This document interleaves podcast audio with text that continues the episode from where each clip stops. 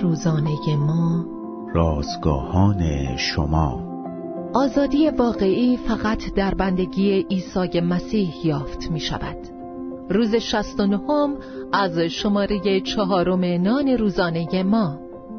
آیا آزاد هستی؟ عنوان و قلاتیان باب چهار آیات 21 تا 31 متن امروز ما از کلام خداست.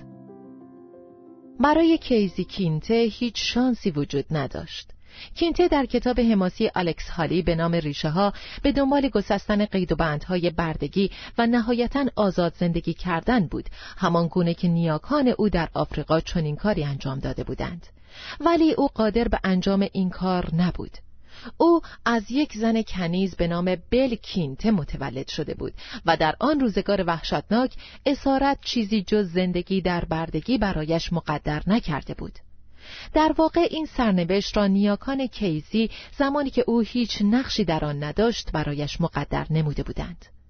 این موضوع تا حدودی شبیه به قلاتیان باب چهار آیه سی و یک است که پولس رسول با استفاده از یک داستان عهد عتیق در پی آن است که ما را با مفهوم بردگی و آزادی آشنا کند این داستان اشاره است به ماجرای ابراهیم، سارا و هاجر پولس رسول فرق میان فرزند زن کنیز هاجر و زن آزاد سارا را توضیح می دهد. فقط فرزند زن آزاد است که می‌تواند از میراث برخوردار گردد.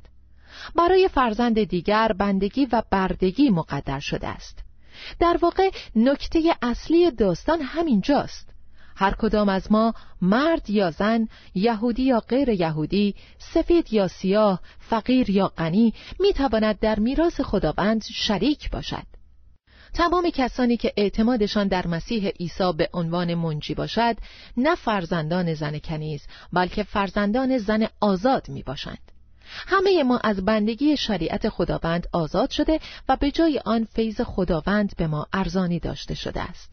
ارث ما آزادی مطلق در عیسی مسیح است.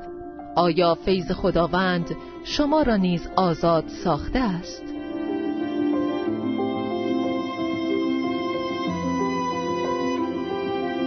کلیه حقوق متن این اثر متعلق به انتشارات جهان ادبیات مسیحی است.